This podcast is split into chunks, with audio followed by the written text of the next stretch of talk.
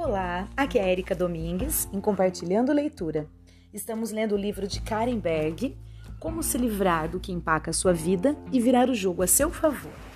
Muito bem, nós estamos no capítulo 3, que é da parte 2, né? Nós já lemos a parte 1, que era só o capítulo 1 e o capítulo 2, e agora nós já estamos na parte 3. Muito bem, nós paramos aqui, nós estamos lendo a respeito de rever, renovar e reinventar. E aí nós vamos dar continuidade. Antes de mais nada, me perdoem pela demora na gravação desse próximo áudio. Quem está me acompanhando ficou alguns dias aí sem a gravação, me desculpe mesmo, eu prometi que eu não ia mais ter um tempo tão longo entre um áudio e outro, e eu acabei descumprindo com isso, me perdoem de coração, vou procurar aqui. Fazer de tudo para isso não acontecer mais, tá bom? Então, dando continuidade, nós estamos na parte de palavras de sabedoria. E quem vai dizer essas palavras de sabedoria é Melissa Errico, atriz, cantora da Broadway. Então, vamos lá. Superando a adversidade.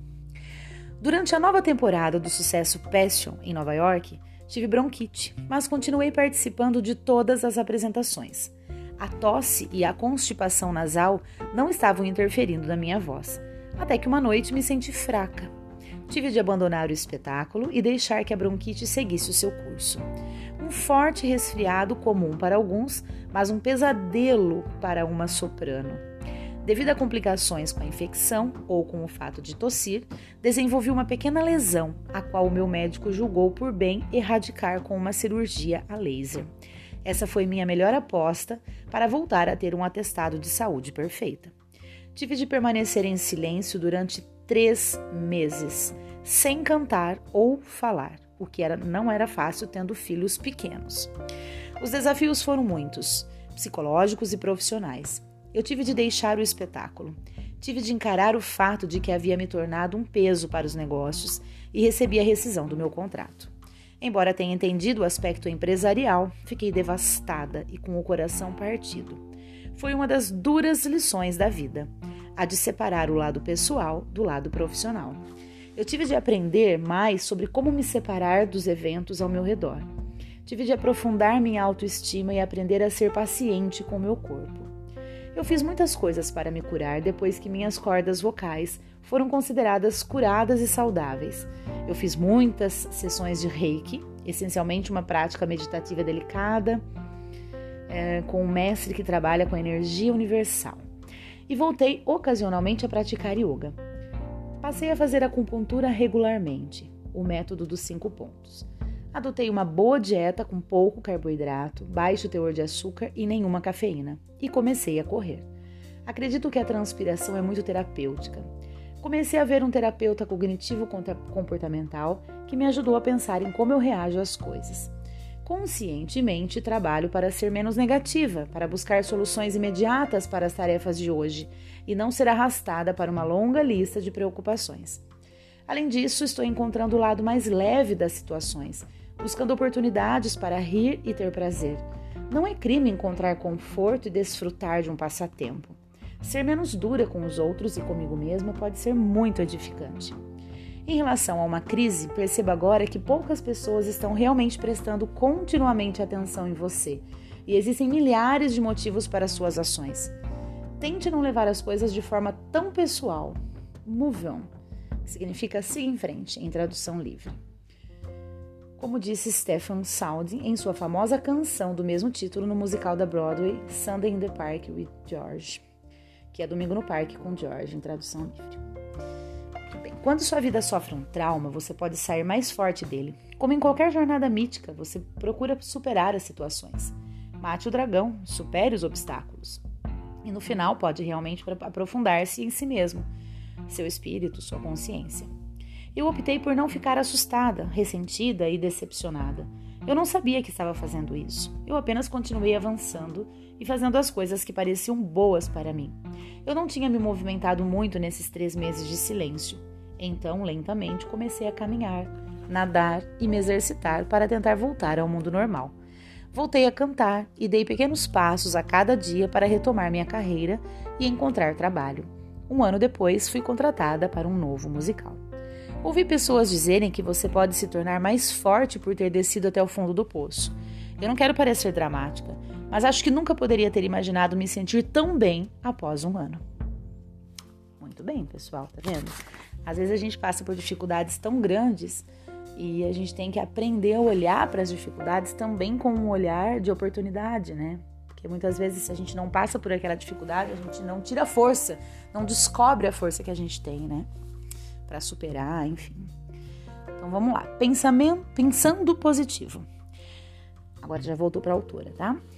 O pensamento positivo tem muitos efeitos positivos. Estudos têm demonstrado que o pensamento positivo também é bom para a saúde física, não apenas para a sua saúde mental. Aqui estão alguns dos principais elementos do pensamento positivo. Primeiro, flexibilidade. Para ter sucesso, você precisa ser capaz de se adaptar. Segundo, perspectiva. Para passar pelas provações, você precisa ser capaz de ver todos os lados de uma situação, não apenas o ruim. Terceira, gratidão. Não se trata do que você não tem ou do que os outros têm. Trata-se do que você tem e do que você pode compartilhar. E quarta e última, viver no momento. Manter uma atitude positiva, não lamentar o passado e não se afligir com o futuro. Viver no agora é a única coisa sobre a qual você tem algum controle. É importante ter em mente que ninguém pode ser positivo o tempo todo e que ninguém espera que você o seja. É normal ter seus momentos. Você tem de sentir o que está acontecendo, especialmente quando é atingido de surpresa pelas notícias. Mas não estará no controle de suas emoções nesse momento. Não quando você não é aquele que está no controle dessa mudança. Você foi demitido, de forma totalmente inesperada. Seu cônjuge pediu divórcio, de modo totalmente inesperado. Uma perspectiva positiva é algo com o qual você se acostuma com o tempo, depois de ter passado por uma crise. Não é a perspectiva que você tem quando a crise chega, mas não tem problema. Você não é Poliana, você é um ser humano. Quando lhe digo para manter-se positivo, não significa que você precisa mentir para si mesmo sobre seus sentimentos. É mais uma questão de gerenciar o seu estado de espírito e suas oscilações de humor, de manter o seu humor sob controle. Se não puder ser positivo, pelo menos tente ser neutro.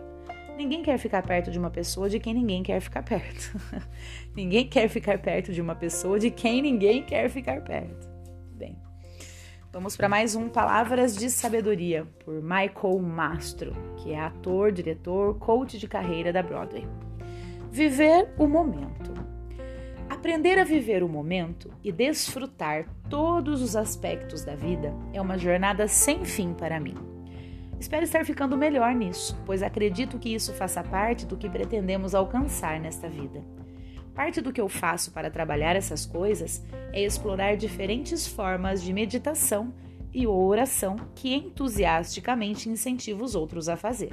Seja qual for a sua crença espiritual, pessoal, existe alguma forma de meditação por aí que pode funcionar para você. Outra de minhas maneiras favoritas de mudar o meu estado emocional para uma forma positiva é fazer um jogo de localizar as coisas ao meu redor e dizer para mim mesmo o que eu vejo. Sou grato por... porque... Sou grato por... porque... Então, vou dar um exemplo aqui. Eu vou preencher aqui, vamos ver. E agora me deu o branco. Sou grato por tanta coisa, eu agradeço todos os dias por tudo. Sou grata por ter um lar, porque muitos não o têm. Sou grata por poder colocar comida na mesa, porque infelizmente muitos não têm. Talvez, será que eu estou certa nesse pensamento? Agora eu estou falando e eu estou refletindo aqui. Talvez eu esteja dando um exemplo tão errado, talvez, porque eu sou grata só porque outras pessoas não têm e eu tenho. Talvez seja egoísmo isso, né? Não, eu acho que esse não é o melhor exemplo, não. Eu falei e já tô me corrigindo aqui. Tá vendo como é bom a gente mesmo se corrigir de algo que a gente acha, né, que tá entendendo? Não é isso, não. Eu sou grata por eu ter um emprego, né, porque eu batalhei para isso, e eu estudo, e eu procuro ser melhor no que eu faço todos os dias, né, talvez seja mais por esse lado. Assumindo, né, a responsabilidade e ao mesmo tempo não se vangloriando de ter algo que outros não têm, né? Muito bem, vamos continuar aqui. Por exemplo, a autora vai dar o exemplo e eu já queria dar o meu exemplo aqui, né? Então vamos lá. Por exemplo, caminhando por Nova York, eu digo a mim mesmo: sou grato pela calçada, porque ela me mantém em segurança no meu caminho. Sou grato pelos hidrantes, porque eles fornecem água em caso de incêndio. Sou grato pelo ar que respiro agora, porque respirar significa estar vivo. Sou grato por sentir o sol em meu rosto, porque isso me dá esperança de que a primavera finalmente chegue. E assim por diante. Olha como é mais simples do que a gente imagina. E eu aqui... Meu Deus, tá vendo? Tá vendo como as coisas... É até importante que eu tenha dado essa gafe, vamos dizer assim, na interpretação, né? Porque olha como a gente vai aprendendo junto, sempre. Muito bem, vamos lá. Acho que é impossível fazer isso e não alterar a minha energia interna para melhor. Trata-se de um grande lembrete de que, embora não possa controlar todas as circunstâncias de minha vida, eu certamente posso escolher como vou responder a essas circunstâncias. Essa atitude de gratidão ajuda a me manter presente e deixa menos espaço para pensamentos inóspitos. Estou corrigindo mais um pouquinho, eu falei que a autora, dando exemplo, não é a autora, né? A autora colocou no livro, mas essas palavras aqui foram ditas por Michael Mastro, que é esse ator, diretor, coach de carreira da Broadway. Então é isso, pessoal, eu acho que a gente tem que realmente ser grato por tudo, né? Por tudo. Então, sou eternamente grata, né? Vou pegar um exemplo agora bem próximo da gente. Sou grata por existir os garis, porque eles fazem um trabalho excepcional, né? Recolhendo os nossos lixos diários. Sou grata por ter a oportunidade de trabalhar em algo que eu gosto, né? Porque isso, além de me fazer bem, eu fazendo o que gosto, eu posso ajudar outras pessoas e assim por diante, né?